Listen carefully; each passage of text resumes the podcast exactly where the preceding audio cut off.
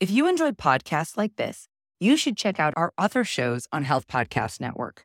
For example, Highway to Health podcast, hosted by Jeremy Quinby, provides guidance, quality resources, and inspiration for anyone seeking wellness in mind, body, and spirit. There's an episode that you should check out called The Value of Our Emotions, where Jeremy helps listeners understand the role emotions serve and what we can learn about our present state by staying attuned to them.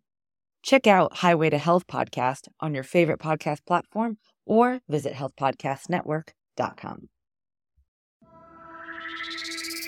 Better with Dr. Erica. Be better, better, and live better. Better with Dr. Erica. Be better,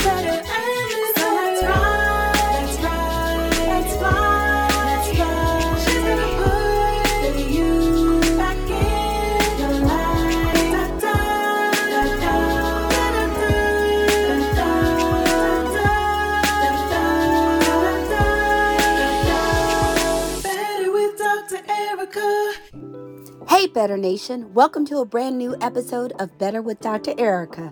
We'll be discussing suicide prevention and soul exhaustion. My guest today is Sarah Gaer. She is a suicide loss survivor and a master's level clinician with 24 years' experience in the field of mental health care. Now, September is also National Suicide Prevention Month, and I promise this episode is not gloom and doom. Surprisingly, it is actually about hope. Now, questions this episode will answer. Number one, why suicide prevention matters. Number two, what are the most important things we can do to show up for someone in our life that we are worried about? Number three, what is soul exhaustion and why it matters? Now, there is something in this episode for you. Don't let that it's about suicide scare you off.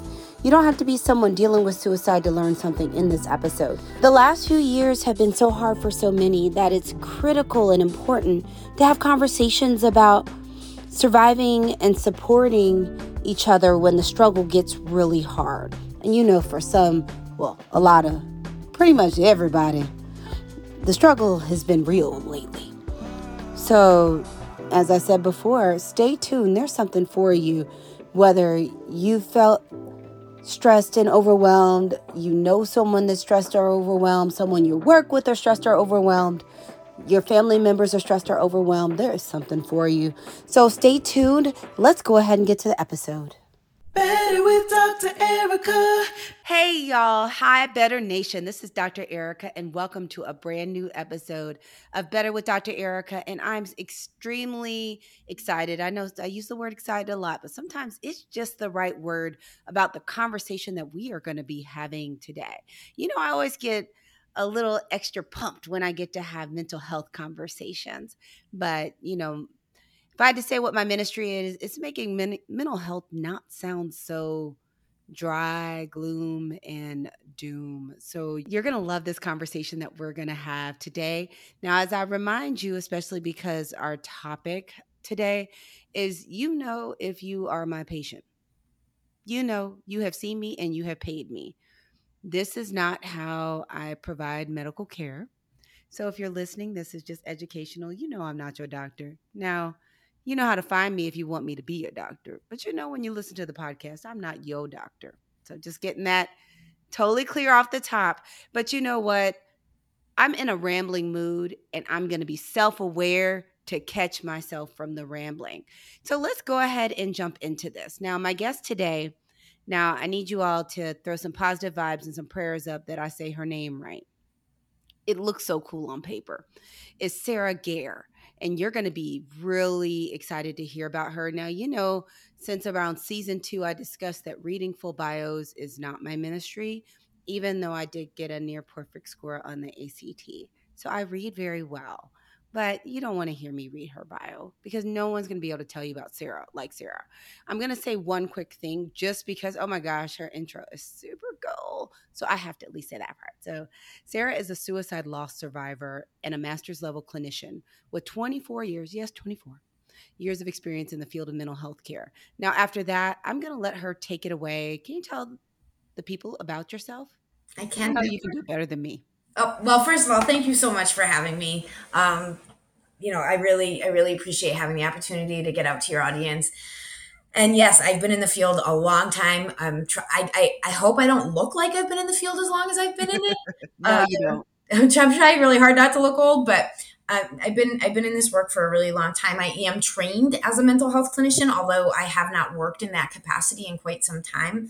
Um, but I have a master's degree in clinical mental health counseling, and I have worked um, in several different areas. I have been in on crisis teams, inner city mental health clinics, working at substance use treatment facilities, after incarceration support service programs.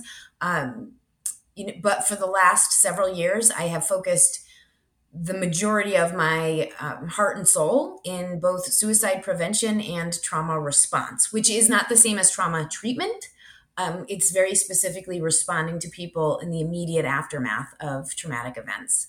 That's all the professional stuff, but I like to think that the most important thing for anyone to know about me is that I do identify as somebody with lived experience. I am a suicide loss survivor. So for me, I'm not talking about this sort of thing that's five miles away from the essence of my life. I'm talking about something that every day I hold incredibly close um, in the work that I do. Well, I am 100% here for all of that. And I had to I have to say something about this. I saw in your bio that you were in Holyoke. I've actually worked in Holyoke before. Ah, yes, I was. I worked um I worked in Holyoke as a young person, which was actually I love. I I I love Holyoke, but I worked there as a young person doing therapeutic outreach with youth. And then most recently, I was um, a contractor consultant helping to build long term recovery for the Soldiers Home in Holyoke. Oh, wow. Because the interesting thing is, if I had to say, I'm from St. Louis, I'm about to say something that some of y'all are going to think is sacrilege. Oh my gosh, the best Panera I've been to is there's a Panera in Holyoke. Oh, that's funny. And it brings me that particular Panera brings me so much joy.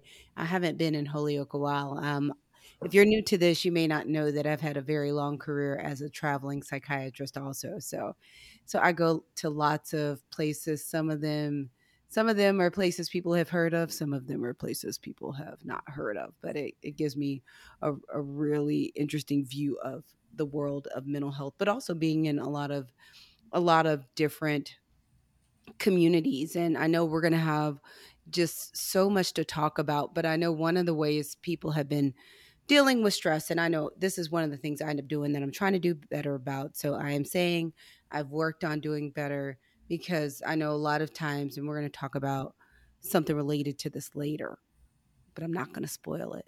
I try to do good about not making spoilers is that one of the things i do when i'm tired is i binge watch or watch something super random.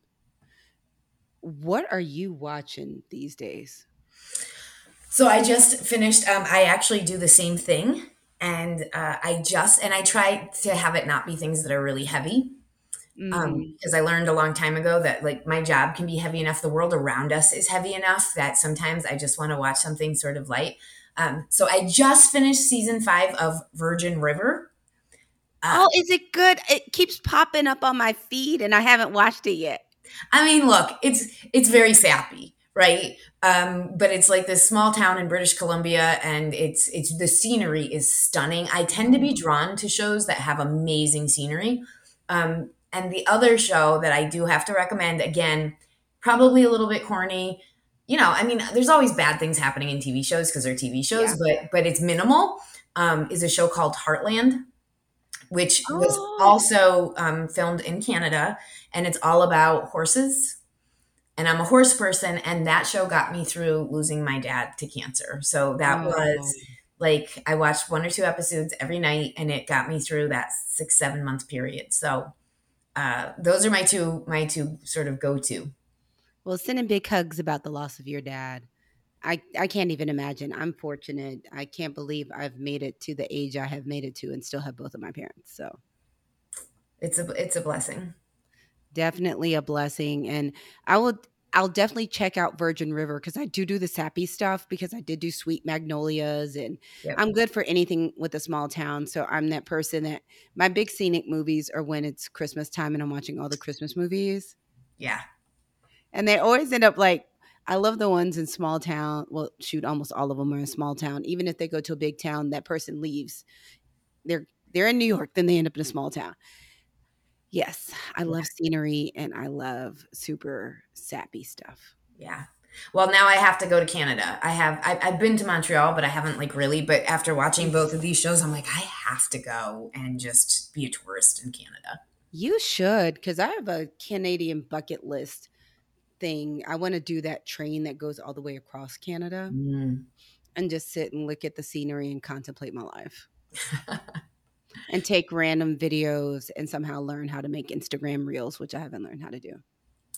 I actually talk about that in one of the things that maybe we'll get a chance to talk more about, which is um, I somewhat push away from the idea of self care and I prefer the idea of soul care. Mhm. Um, and soul care is really getting down to those, those deeper parts of ourselves. And so, one area that I talk a little bit about is taking epic journeys. Mhm. You know, because for me, and, and obviously, you know, not everybody has the financial ability, but when you do, and also they don't always have to be to another country or to another, you know, um, sometimes it's an epic journey right in your own state. Um, but just the power of those those experiences. Well, I'm glad you mentioned epic journeys in your own state because I will testify I travel all the time for work. I'm that person that during the pandemic, when traveling stopped, I celebrated. Like when all my friends were like, oh my God, I miss traveling. I was like, I'm so happy to be in my house. Um, I'm so happy to be in my house that I accidentally let my passport expire. Oh, I think subconsciously I really didn't want to go anywhere. So, um, so yes, I'm I'm a big fan of the little things. Yeah. And ironically, one of my favorite vacations currently is to. Have you ever heard of those little tiny cabins? Yes. getaway cabins. I am not paid. I'm not getting a sponsorship, but I love them. I probably should send this episode to them. They're like the coolest thing ever, and it's like one of the few things I've ever done that looks exactly like the pictures in the videos. Yeah. And it's just so peaceful. I just need to learn how to use a grill because I feel like I would take it to the next level if I actually lit the grill in the fire pit. I Yeah, yeah, haven't yeah. done that yet.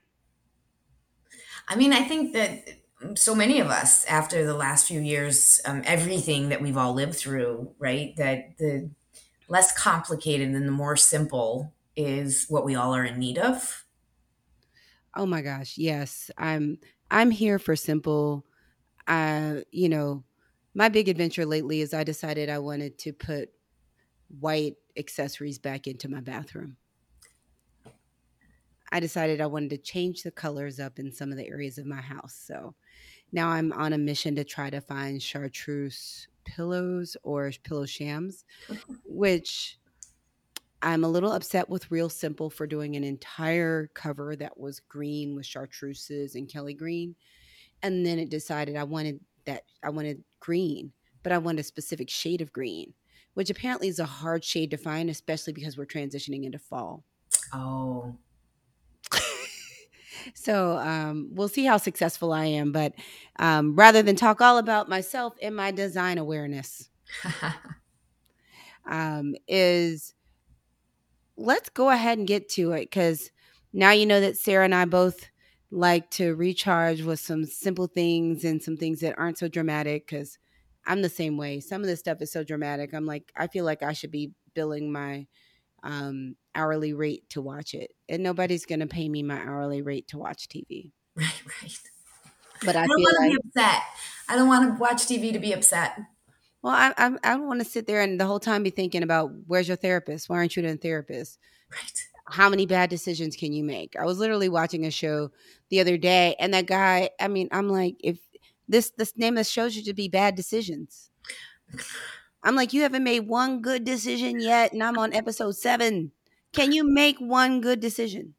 All right. So, fair warning: there are characters in Virgin River you will think, but not most of them. But there are Oh, a couple that, that there- there's always there's always somebody. there's always somebody. Always. There always has to be somebody making bad decisions.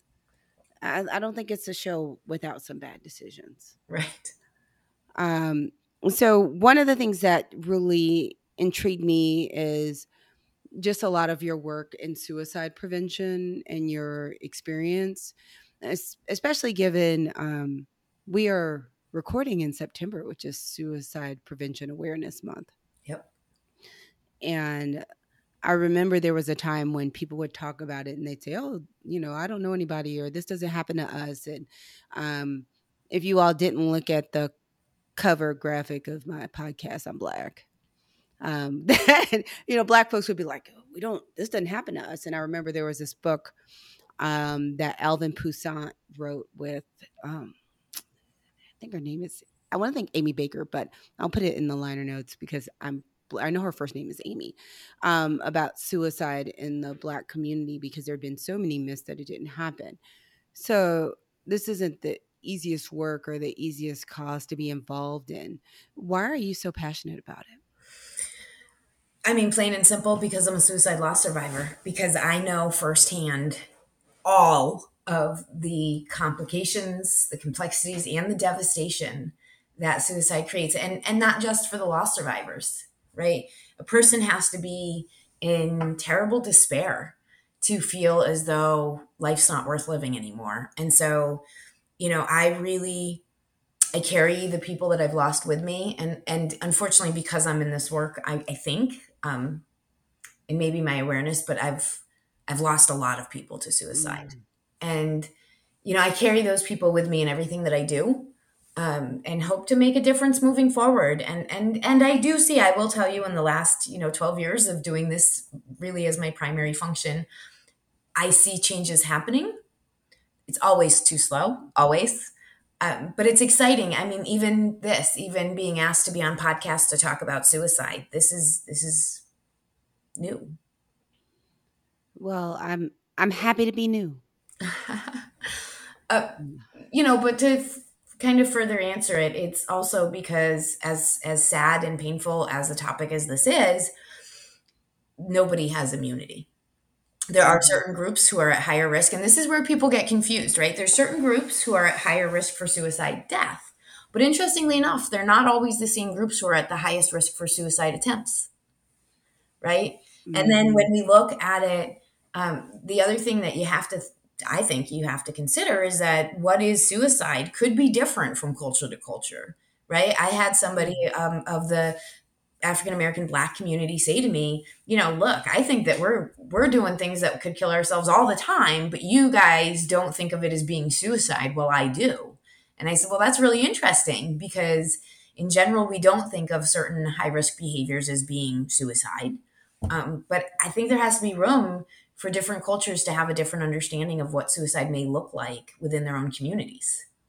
Well, and it's just so complicated because I remember I went to I went to a funeral um, for someone that I knew that had died by suicide, and I always remember sitting in the church, um, and the preacher got up, and he started. He quoted the passage about though I've walked through the shadow of the valley of death and all this stuff. And I was sitting here like, I'm still not clear on, on, even where this preacher in this church sat spiritually with the concept of what happens to your soul after suicide and I, I think it's it's such a complicated it it's such a complicated issue and i know one of the things I, I tell people is we do a lot of work to help educate people to assist with suicide prevention with the reminding them that the expectation isn't my expectation isn't is that the average person that is trying to do something to help with suicide prevention have the same skill set I do as a Harvard trained psychiatrist. Right. That is that is not the expectation and that there are times where there's literally nothing any human being on this earth can do to stop someone. That it, but there's there's another space of people that possibly you change a couple of variables and something could change. There are times, listen, you know, and there are people in the suicide prevention field who are, would slap my wrist for saying this. You're right. There are times that no matter what we do, we're not going to be able to stop it.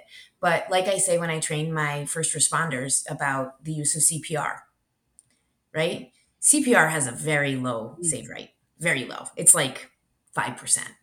And I'll ask them, if it's a situation and you're looking at it and you're thinking there's nothing that CPR is definitely not going to help, I go, Do you do it anyway? And they're like, Yeah. And I'm like, Well, why? And they say, Well, because it might work. Right. I go, that's right. So when we think about suicide prevention, I never look at somebody and say, this is it. There's nothing that we can do. I'm going to give it everything I've got. I'm going to, yes, I'm going to be honest with myself and I'm, I'm, prepared for that it may not be enough or it may be too late. Um, but I'm still going to give it everything I've got because I would rather give it everything I've got and have it not work than have to live with the possibility that I didn't give it enough and maybe it could have been different. Um, so yes, I agree with you, but we still we still want to oh, try. yeah. The other thing that's really important, I think, Dr. Erica, is that you know you're right. Me and you, um, you probably even more than me, but we're we're experts in mental health. We're experts in suicide prevention, right? But the truth is that in most of these incidents instances, what people need the most isn't me and you. Mm-hmm. What they need the most is their friends, it's their family, it's their teachers, it's the people that they care about who are already there in their life, who can make, in some ways, in some instances, the biggest difference for people. Um, and so that's mm-hmm. why when I go out and I do QPR trainings and I'm like, look, you matter. You being able to understand and know what it could look like if somebody's in trouble and you knowing how to sit with them and how to talk to them without judgment. That's as important as anything I know how to do because 50% of people who die by suicide will never be in front of me and you. Well, and you bring up a huge point because I think the huge thing is is you don't need a degree to have care and empathy. You you don't and and that's what makes such a big difference i talk to people all the time and it's that loneliness that isolation that feeling like the world is better without them or nobody would miss them and you know mm-hmm. I, I think it's you never know what is that interaction that'll make a difference and on my end a lot of times when it's when it's the perspective of every once in a while you get someone that there's you know you you could have done all the things short of locking them in a room and locking their hands down you couldn't and that's really more on the side of not what to do on the front end it's about that guilt on the back end when people start thinking about if i did this if i did this i didn't see this i didn't do that and there's a handful of people that no matter what you saw and what people did that you know you could put them in a hospital it's just it's just that bad you know like the person that has the worst heart attack on the planet that someone can do all of the interventions and yeah. And, and, you know that the hospital is often not the right answer for people, right? We know that getting discharged from a psychiatric facility is a high risk time for suicide. We also, you know, know that many people who have been into forced hospitalization situations end up developing post traumatic stress disorder from that experience. So, you know, the days of like we have to do everything that we can do to keep this person from killing themselves at all costs. I think the field is moving away from that and saying, look, yes, there are moments where we don't have a choice but to take those steps. Um, but up until the point that it reaches that moment, we're going to try really hard not to take people's civil rights away from them. Well, it's just, it's a very serious decision that I know personally. I've worked all levels of care, and I still intermittently sit in a hospital. I don't know if you would ask me when I was training if I'd do inpatient work, I'd tell you there was no way on this planet. If you ask me what do I do I do for long spans of time, it's actually inpatient work. But I, I I think the thing is is I do miss the old days as far as some of the treatments that we provided in inpatient hospitals because I think the complicated nature of it, if you're not in one of the cushy places where you pay large amounts of cash. That's right.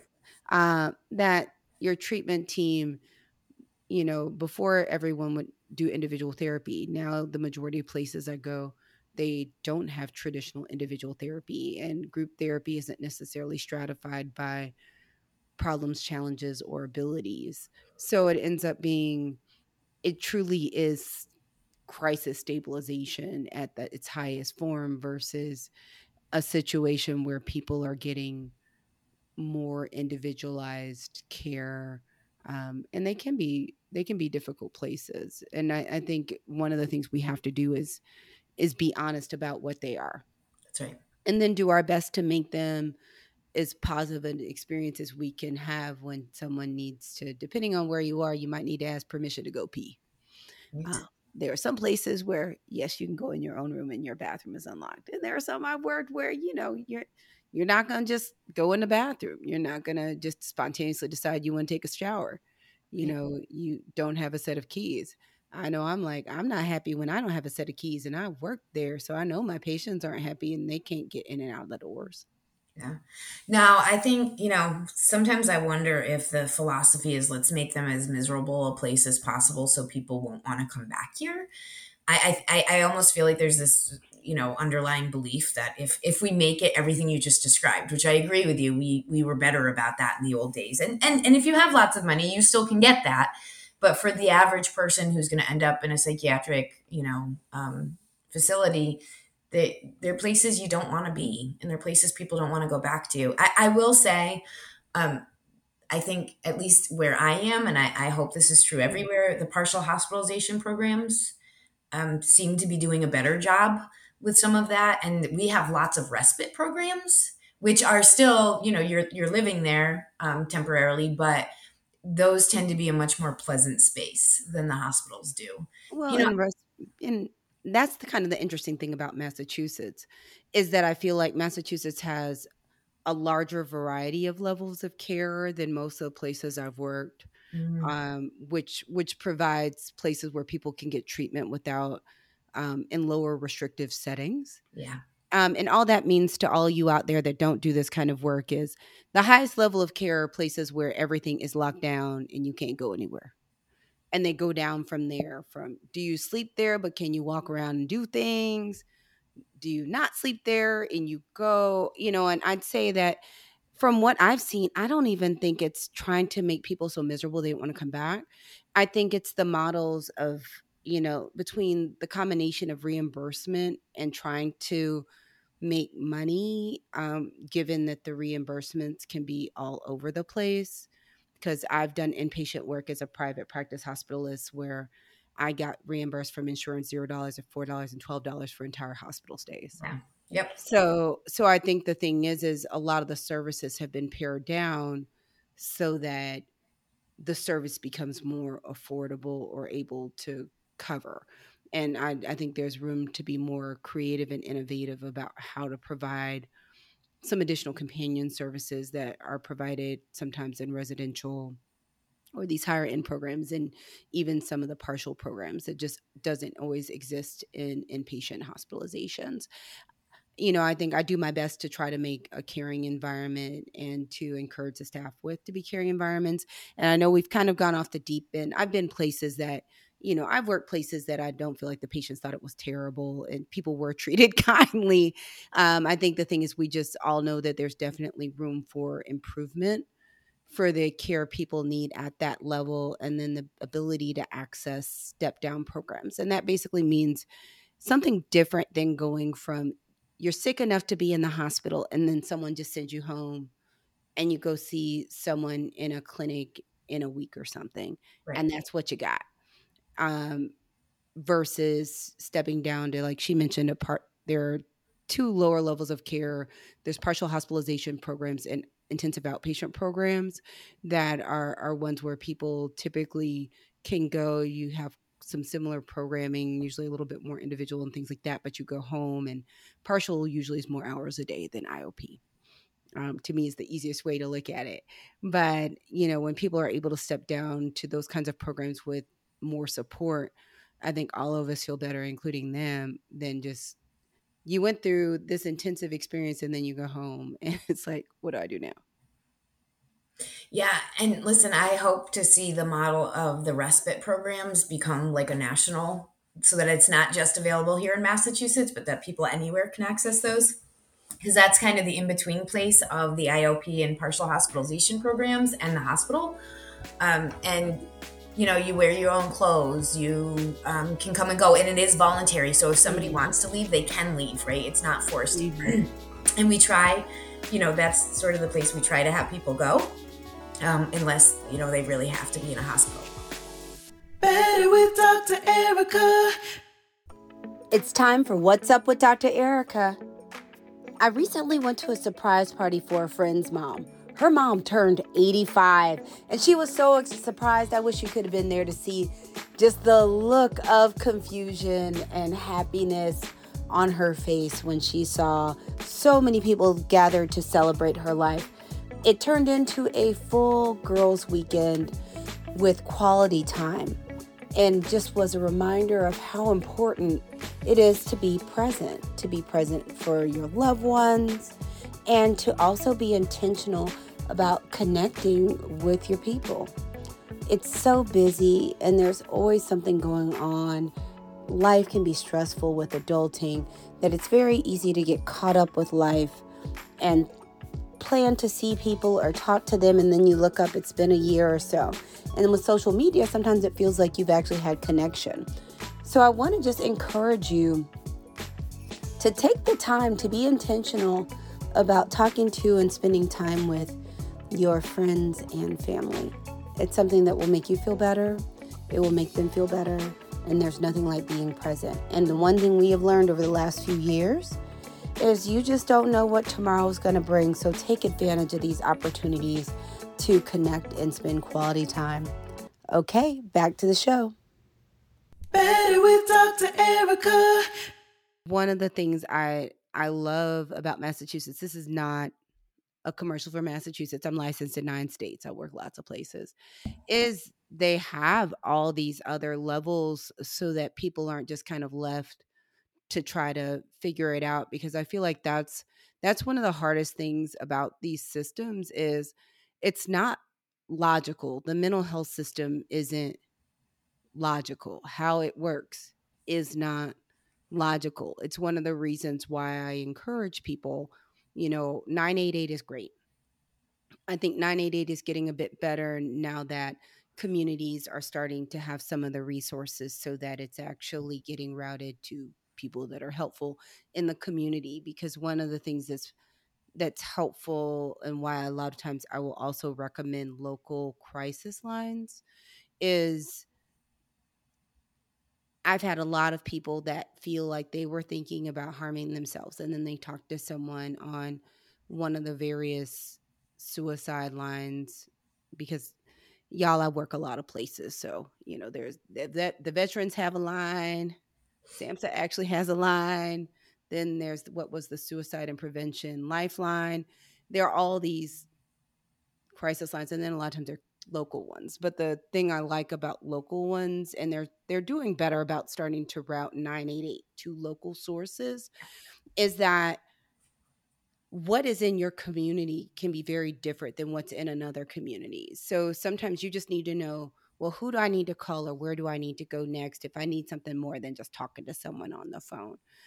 And a lot of times, local crisis lines will know where where the hospitals are. If you don't need a hospital, maybe something like a crisis stabilization unit or a partial or an IOP that may potentially do their own intake so you don't have to go into the ER. If you have to go to the ER, what it was the ER that's going to be able to get you where you need to go fastest or what's a hospital near you that has their own admissions unit so you can go directly there versus going to the ER or how to what what clinic in the area may not have such a long wait list you can actually get in so one of the things I love about some of the local units, and the great thing is 988 is starting to get routed locally a little bit more, is that then you're able to get that next set of resources. That's right.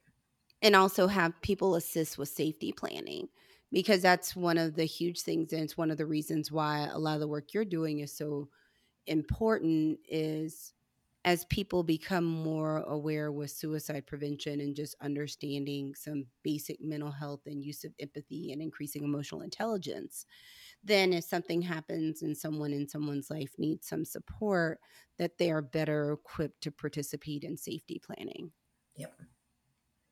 Yeah, I love I love safety planning. I actually um, this the SAMHSA website is a little bit backlogged right now, but you can actually go on the SAMHSA website and order um, safety planning pads which I, I, just feel like we should get accustomed to doing safety plans with everybody, right? And maybe we should come up with a better name than safety plans because to me, it's just, you know, even even if you're just having a really horrible day, right? To think about what are a couple of things that I can do by myself that are going to make my mood better, like, you know, watch Virgin River or um, go take a hot bath or you know fantasize about my epic journey right? Like what are some things i can do all by myself? It does not require uh, a, a, a, crisis situation. Um, and then to be reminded like who are the people i can talk to just to get my mind off of things? Yeah. But also we should all think about you know in fact i reached out to my some of my suicide prevention friends who i have made made the most amazing lifetime friends through this work you know but i try to be really humble and you know i recognize that being in this line of work we're not immune either. We're, nobody is immune to suicide. And for those of us who do this and we're exposed to it all the time there's no research um, out there about mental health counselors and suicide or social workers. The only research out there um, that I'm aware of was specifically around psychiatrists. But you know, to suggest that we couldn't be at risk too is ridiculous. Um, so I reached out to some of my friends and I said, I think that we should have um, a buddy system mm-hmm. where we know that we have somebody that we can call and, you know, whatever it is, that we can talk to them without judgment and discrimination. Um, and so I think that we should all just know who that would be. And that's huge. And I, I always think of Uh, some of this is like these great tools and empathy and and and just being aware and you know i talk about it when it comes to a variety of different things of you know if you have a rough day you're stressed out if you're feeling tired if you're feeling you know you have imposter syndrome and you feel like i'm just not good enough is you need a handful of people that are going to you can call they're going to tell you you're great and they love you and be your cheerleader. Yep. That you know i feel like it's that next level of phone a friend you need that list of folks that you know you can call and it does not going to take five text message to say please answer my call when i call you. because we all know those people that you know you have to say it's an emergency for them to actually answer the phone right right um, you need some folks on your list that will actually answer the phone without you having to go through a million hoops that's for right. it. But you know, I, I, think that's something huge. But I, I want to ask you a question: Are what are some of the most important things we can do to show up for someone in our life that we're worried about? you know, one of the things that I that I say to people is like we we need to be showing up long before it's a crisis situation, right? And so I think it's it's human nature probably, but so right now i bet most of us can think of at least one or two or ten people that we know who are going through a hard time. Maybe it's a divorce maybe it's a job loss maybe it's health issues maybe it's caregiving for a loved one right? And we tend to have this idea that like oh you know we should give them space we shouldn't you know pry into their own lives um, and we don't realize that oftentimes that really makes people feel alone. And so i i say to people like look don't don't wait for what you think is a crisis because sometimes like we talked about at the beginning of this conversation sometimes that's too late. So as soon as you have reason to think like that person's really having it hard show up. And then i'm actually developing an upstream suicide prevention training that i'm very mm-hmm. excited about. I am a master trainer for question persuade and refer. I love oh, okay. qpr i think it's a really important training. It's not flawless. Nothing is. Um, but I have always had this sort of feeling in my gut like, this is great, but it's specifically for when we're in a crisis. And so I'm working on developing a training. I'm very excited about it. It's called the Listen Training. Okay. Um, and the the it is an acronym. I know it's too long, Dr. Erica. I know, but each one of those letters stands for something. I'm ready. Uh, I'm, I'm only going to give away two of them. Okay. The L is the most important directive um, and that's the listen. Mm-hmm. No matter what, listen. Because as human beings, we, you know, and, and some of us were broken of it as therapists, but I've actually met therapists who actually, who I think got worse with this. We tend to be thinking so much about how we're going to respond or trying to solve the problem for the other person. Most of us are not very good listeners. And so often when people are going through a hard time, they don't want you to fix it for them right? It's like insulting that you think that you can just swoop in and fix their problems. What they really need is somebody who just listens. And then the N, which I think is extremely important, um, actually stands for notice, which is notice your own reactions. Mm-hmm. Right? Because when we when we mess this up, it's usually because we're scared or we're frustrated or we're tired Um, and that's when we tend to do things that not only don't help, but can even be harmful, like yell at the person or think we can shake them out of it. Um, and so I'm working to, to start rolling out pilots with this training, and I'm really excited about it. Um, so my advice to people is the first and foremost is show up and and just listen. I am here for all of that and I I love the listen part because I have to laugh. I had to talk, have a talk with one of my friends because it was one of those things where I'm like, you're interrupting me trying to anticipate what I'm gonna say, and it ain't even right. right. Just let me say what I'm gonna say first. but you anticipating it and interjecting lets me know you weren't actually listening to to what I was saying, and I I love the the part of listen to your reaction because it's it's so often when dealing with people that are hurting especially because we live in a society where most people haven't gotten their own therapy. I said it. I have a therapist so i can say this. So i'm not being hypocritical. Is that then it's like people have their own emotional reactions and then it turns into subconsciously into it becomes about them instead of who they're listening to. Right. You know, so I, I think this one of the reasons I, I love what you're talking about. And I tell people that I, I feel like if I could be like Oprah, I'd be like, you get a therapist, you get a therapist, you get a therapist that mental health professionals aren't here specifically just for crises. You use them, you use them because the living and living in this world, especially as an adult, is a challenge. It was a challenge pre pandemic. It became more of a challenge with the pandemic. And, you know, I don't think they'll ever, I don't know if they'll ever really have good data on all of the, all of the mental health ramifications of, of going through this time. And now, you know, there's a little bit more COVID around again. And I don't know if people know what to do about it. But all of that to say is that you don't need to use all of us when you're in crisis. One of the great things about having us other times is then you can handle your own stuff so that when you're in situations, you're responding to the situation, not what the re- situation brought up in you because there's some untreated, unresolved issue back there. But also, then if things do get tough, you already have an established relationship with someone that you feel comfortable with, that you've already established trust and safety with versus trying to establish that in the middle of a crisis. I totally agree with everything you're saying. I think one of the, you know, in my experience, one of the major barriers is a lot of people think you have to have a mental illness to benefit from therapy. And um, I don't agree with that. I, I, don't think I think you could be just going through a really hard time. You maybe you need to sort out, you know, some grief that you have mm-hmm. been through. Not everybody um, you know, who would benefit from from some sort of counseling has an underlying mental health condition. In fact, I personally, because I'm a very trauma informed person, and that is very much the lens I look at everything through, you know, I personally think that most mental health conditions are being terribly overdiagnosed and that a lot of people are reacting in a really appropriate way to the circumstances going on in their life, right? Um, and so that's that's where you know, and a, th- a good therapist the right therapist can help you sort that out. Um, but I, I think that's a big barrier for people is either A, they say, I don't have a mental illness, or B, they say, I'm afraid if I go there, they're going to tell me I do.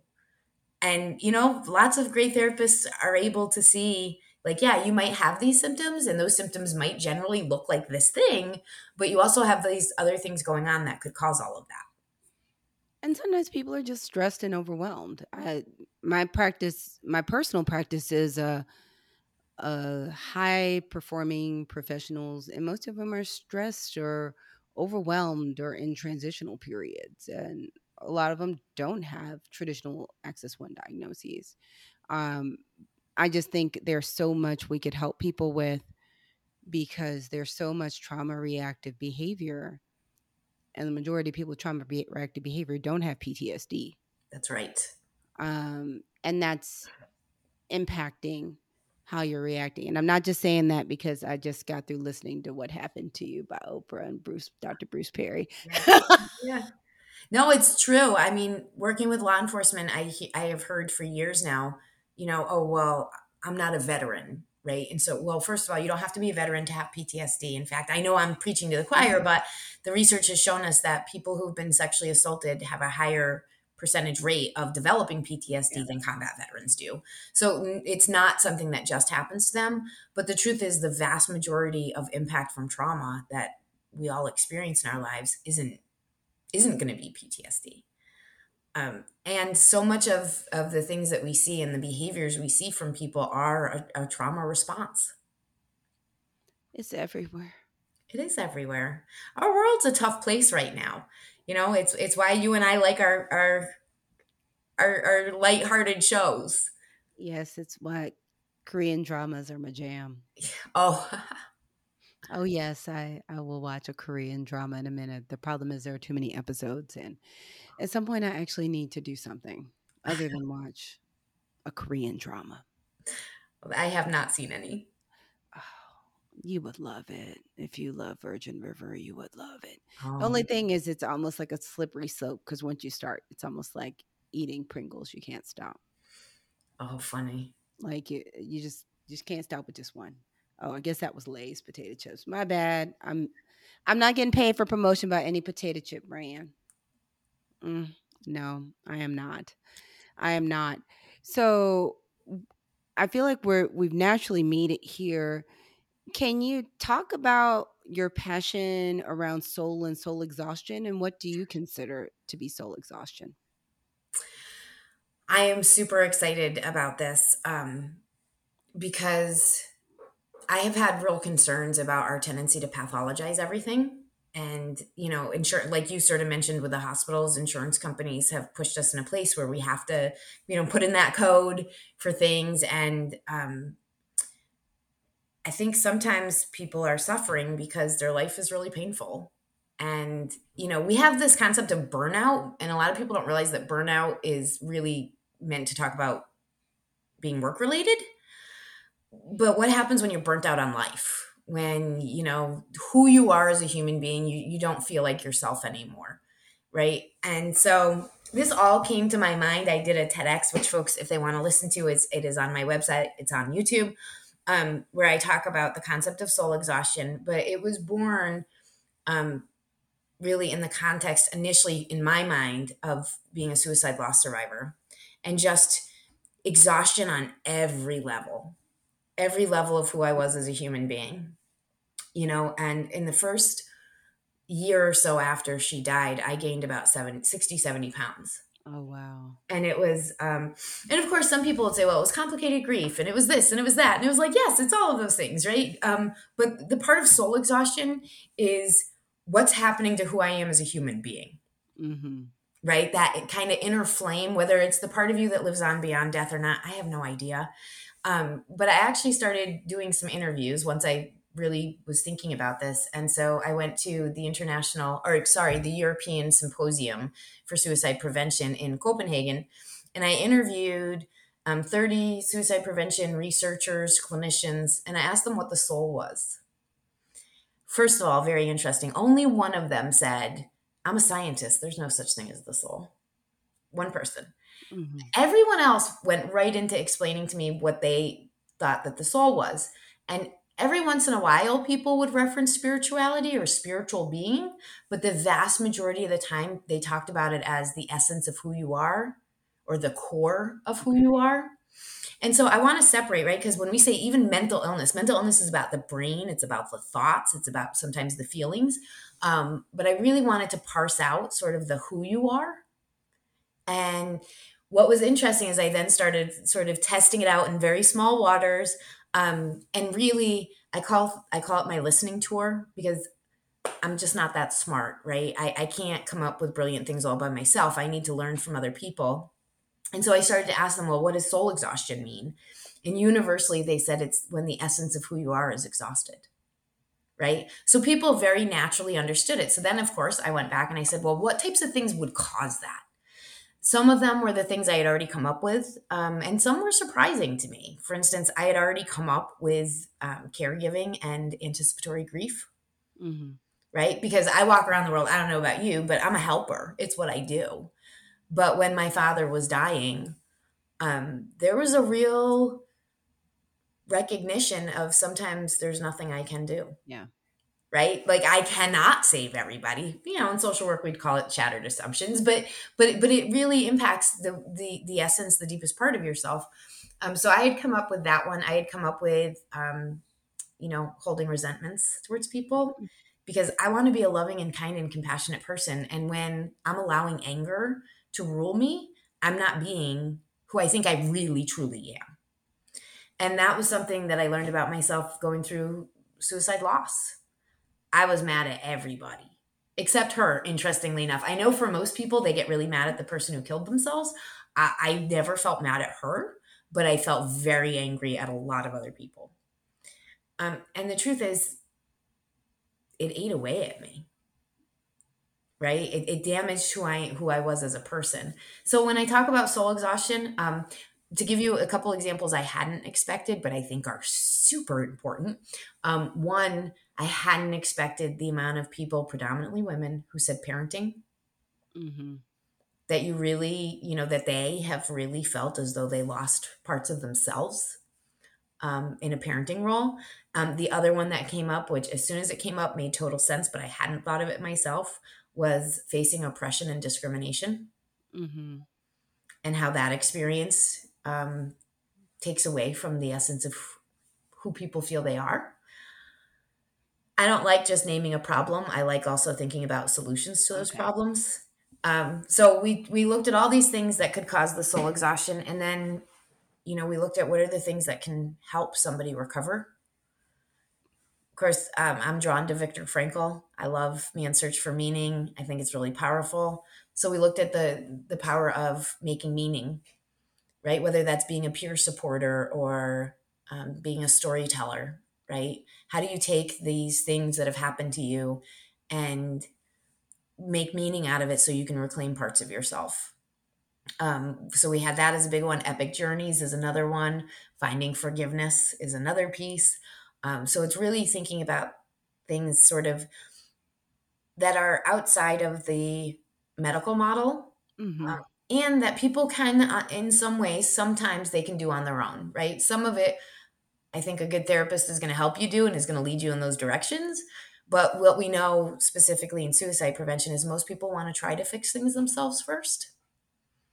So that's what prompted us to create. Um, we're in the process still of creating the soul care, uh, soul exhaustion, and soul care workbook. Okay. Um, and so I'm really excited about that. It's probably still a year away, but um, you know, so that people can start thinking about some of these things on their own.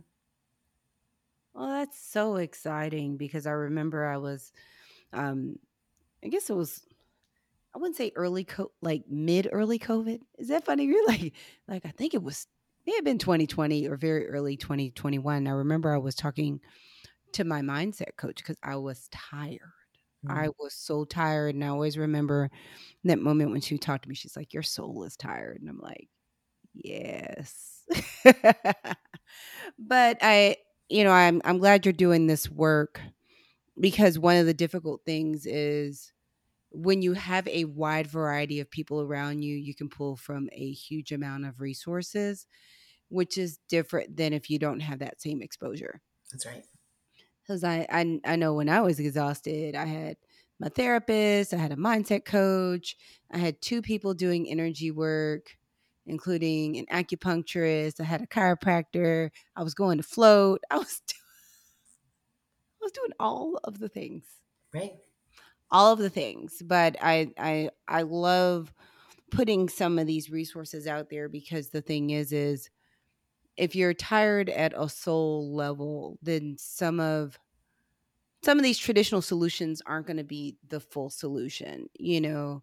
Quitting your job and finding a new job may not necessarily fix your soul you know? Going going on a girls trip to bali may not totally refuel your soul. Getting your nails done probably will not totally refuel your soul. And I, I think it's that soul care is at a level higher than what people traditionally look at as traditional self care.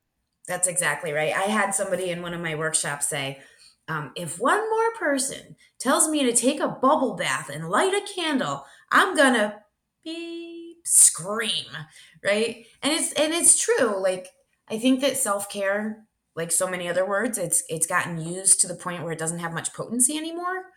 Um, and I don't know that it ever went to the level I'm trying to go to, which is, you know, and it's like that trauma informed lens, right? The, asking the question, what's happening to you? Yeah. But what's happening in here to you, the deepest part of who you are? You know, and I think back at the hard times I've had in my life and how I, even in the moment, I felt like I'm not being me, right? I'm being, you know, I mean, I'm a very intense person anyway, Dr. Erica, but I'm being abnormally intense, right? Or I'm being, you know, and, and it was because the essence of who I am was being completely depleted by everything going on around me. You know, and, and even during the pandemic, because that was when my dad was so sick, you know, I was short tempered, I was irritable, I didn't I saw everything that like was people trying to do a good job, but I just saw as like you're just throwing up barriers and making things more complicated, right? Um, and I just was not myself. And you know, in hindsight, I see that it's because myself was completely depleted, right? And yet I kept, you know, and this is the mistake so many of us make. I kept trying to push through and push through and do more and push through. Um, you know, until I finally realized that I just I cannot keep at that. And I have to find somewhere else. And for me, a big part of that journey um, was thinking about what matters the most to me, right? Like so many people, this is my experience anyway, you know, they're so focused on like, oh, I have to make all this money. I have to drive this car. I have to buy that pocketbook. I need these sneakers, right? And we put so much energy into that. But going through the process of losing my dad, I realized that when the day comes that I'm laying on my deathbed, I'm not going to be thinking back to those things. I'm going to be thinking back to the time I spent with my mm-hmm. family, the time I spent with my friends. So now, what I try to do, thanks to my dad, is live my life today with the priorities that I think are going to matter then. And it honestly shifted what matters to me.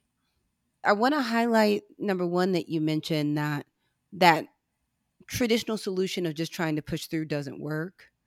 But part of the reason it doesn't work is doing how things were or what was going on is what got you there. So it's not going to necessarily be the solution. So pushing through is only going to deplete you more because there's no reward on the other side that's going to replete you just by achieving or or getting something.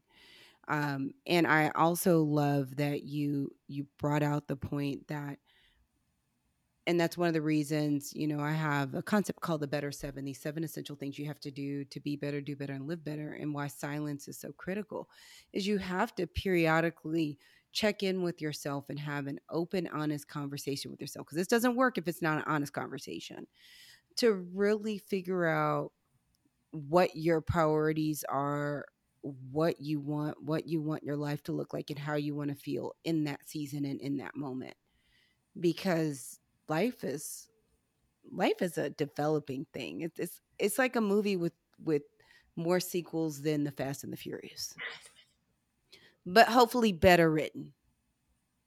Because you know you get towards the end, you're like, eh, you know, eh.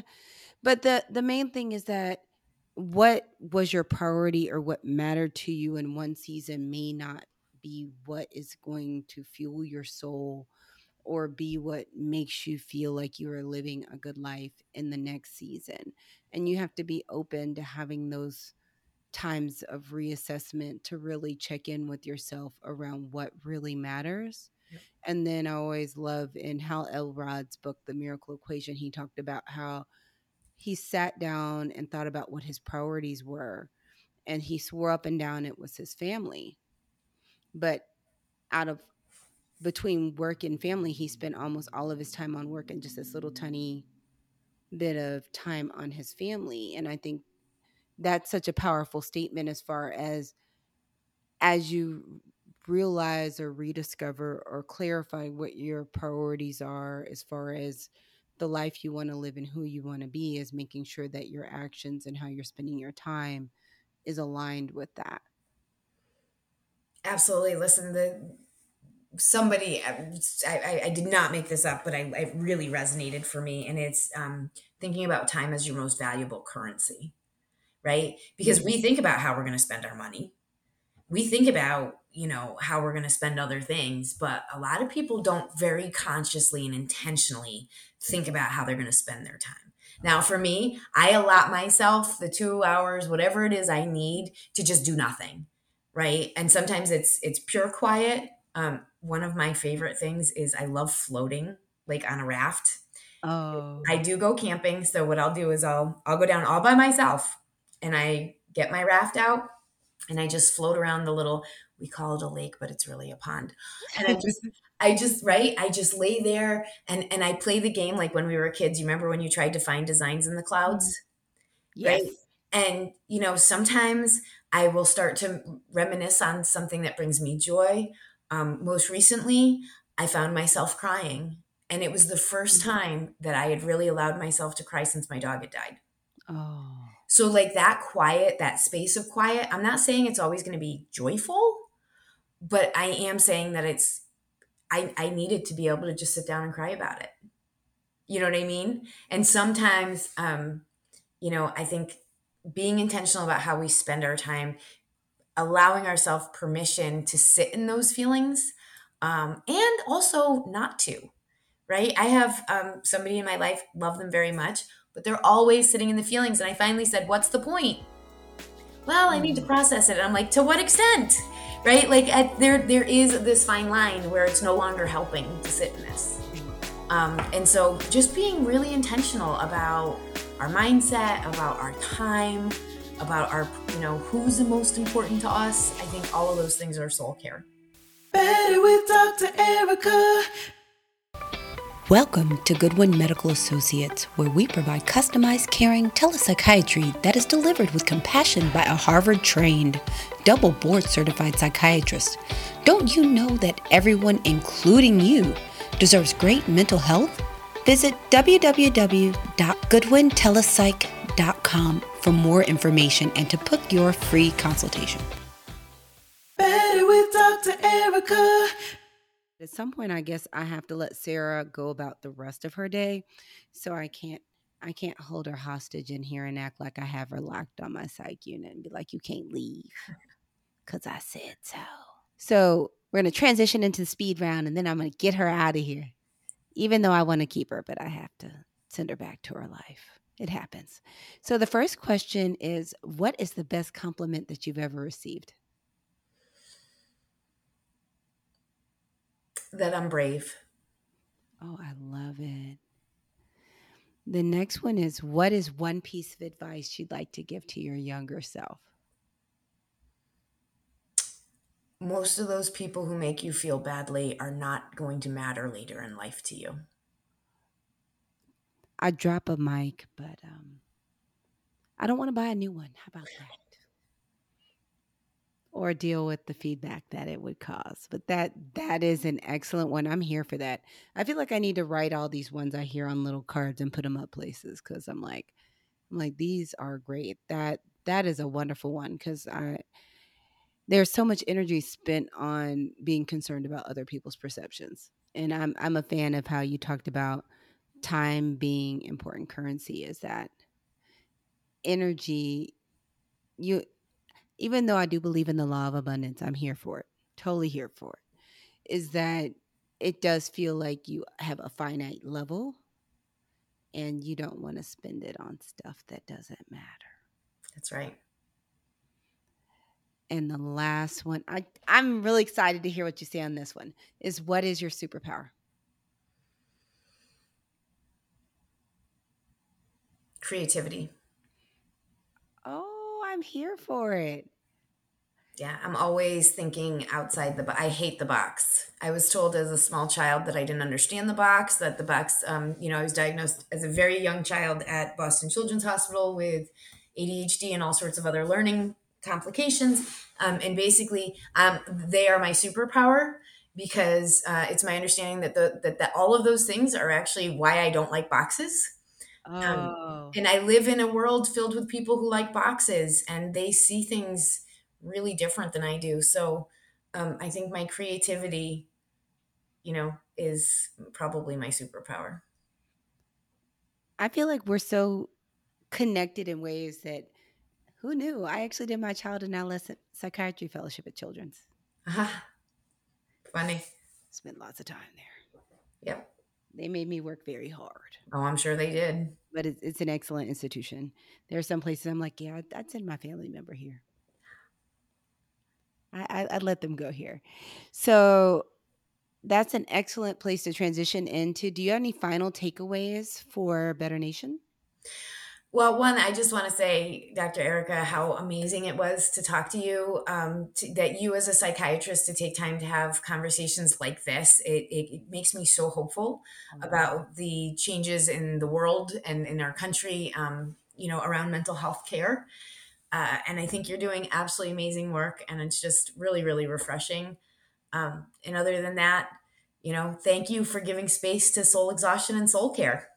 Oh, thank you. And you're welcome. And how can the people find you if you want to be found?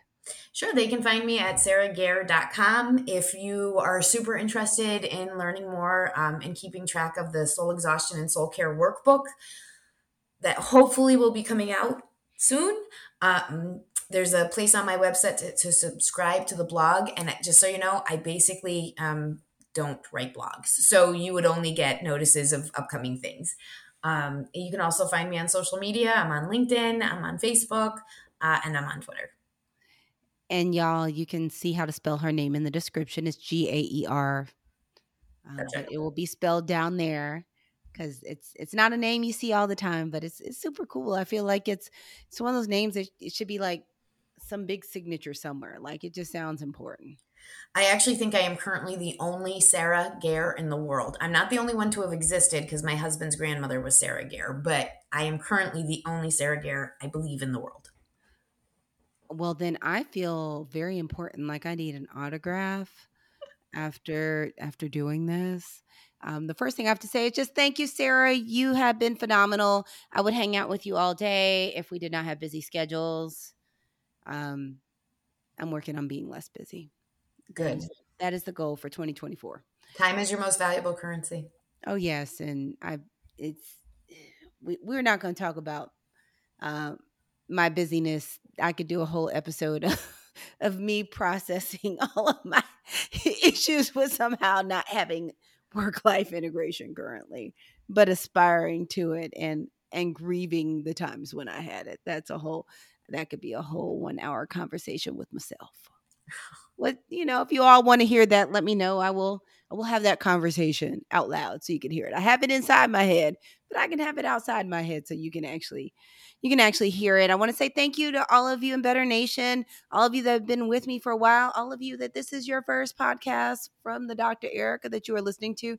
I want to say thank you. Not only thank you for spending time and trusting myself and Sarah to take up some space and hold space for you.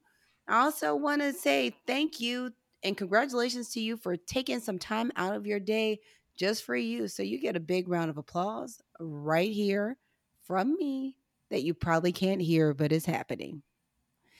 Just to let you know that I appreciate you and I appreciate that you are taking steps to take care of yourself. My final takeaway, you know, I, I have this like list of quotes that I got from Target. I feel like this this episode is like dropping all the places I shop and all the random things I do with not a single sponsorship from any of them. I need to do better. Um, this one, this quote comes from Karen Lamb. A year from now, you will wish you had started today. I feel like um, the Lord is speaking to me through the chords. but one one of the things is it's it's never too early to take care of yourself. And one of the reasons it's so important to actually take care of yourself, you know, we can look at this in a couple ways.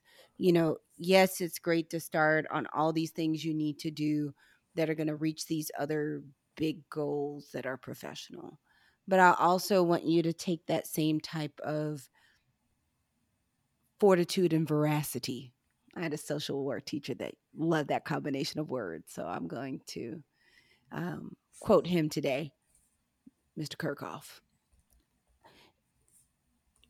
and start prioritizing those things that are going to take care of you that's going to give you that longevity that's going to give your soul happiness and fulfillment i want you to think about starting those things today because it's so easy a lot of us will prioritize our professional things and then when it comes to eating healthy working out spending time with our friends spending time with family, calling that person we've been meaning to call for a while, setting up our mammograms or your prostate cancer checks or your colonoscopy, your yearly labs or your yearly physical or your yearly, or it should be at least twice a year, tooth cleanings, all that stuff gets pushed. So I want you to think about starting today on those things for yourself too. Sound like a plan? All right. Well, if you like what you heard, I need you to do me a favor. The first thing, if you like what you heard, please subscribe or follow. I like to drop bonuses. That way you will get them. The next is share. Don't let this podcast be the best kept secret. You can let your Uber driver know, the person at the grocery store, that little cute little old person that greets you at the front of Walmart. Uh, let everybody know about Better with Dr. Ericka. And the last thing is um, also, can you rate and review? That will help me get even more content for you. But if you do a rating, five stars, please. I I'm the Uber driver right now. I am channeling my inner Uber or Lyft driver.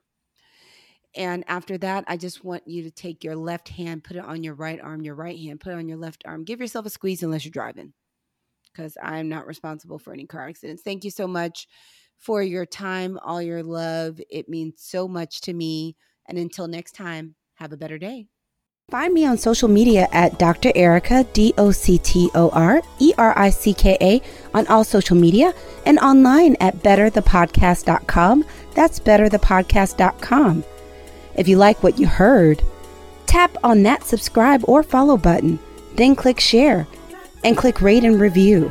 Now, don't panic if you don't see rate and review. Sometimes it mainly shows up on Apple Podcasts and Audible but I appreciate hearing your feedback. Check back weekly for new episodes. They drop on Tuesday mornings.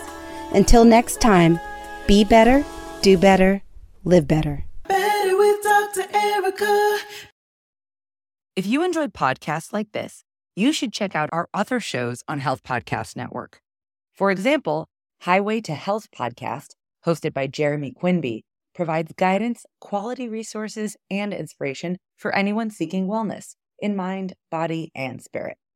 There's an episode that you should check out called The Value of Our Emotions, where Jeremy helps listeners understand the role emotions serve and what we can learn about our present state by staying attuned to them. Check out Highway to Health podcast on your favorite podcast platform or visit healthpodcastnetwork.com.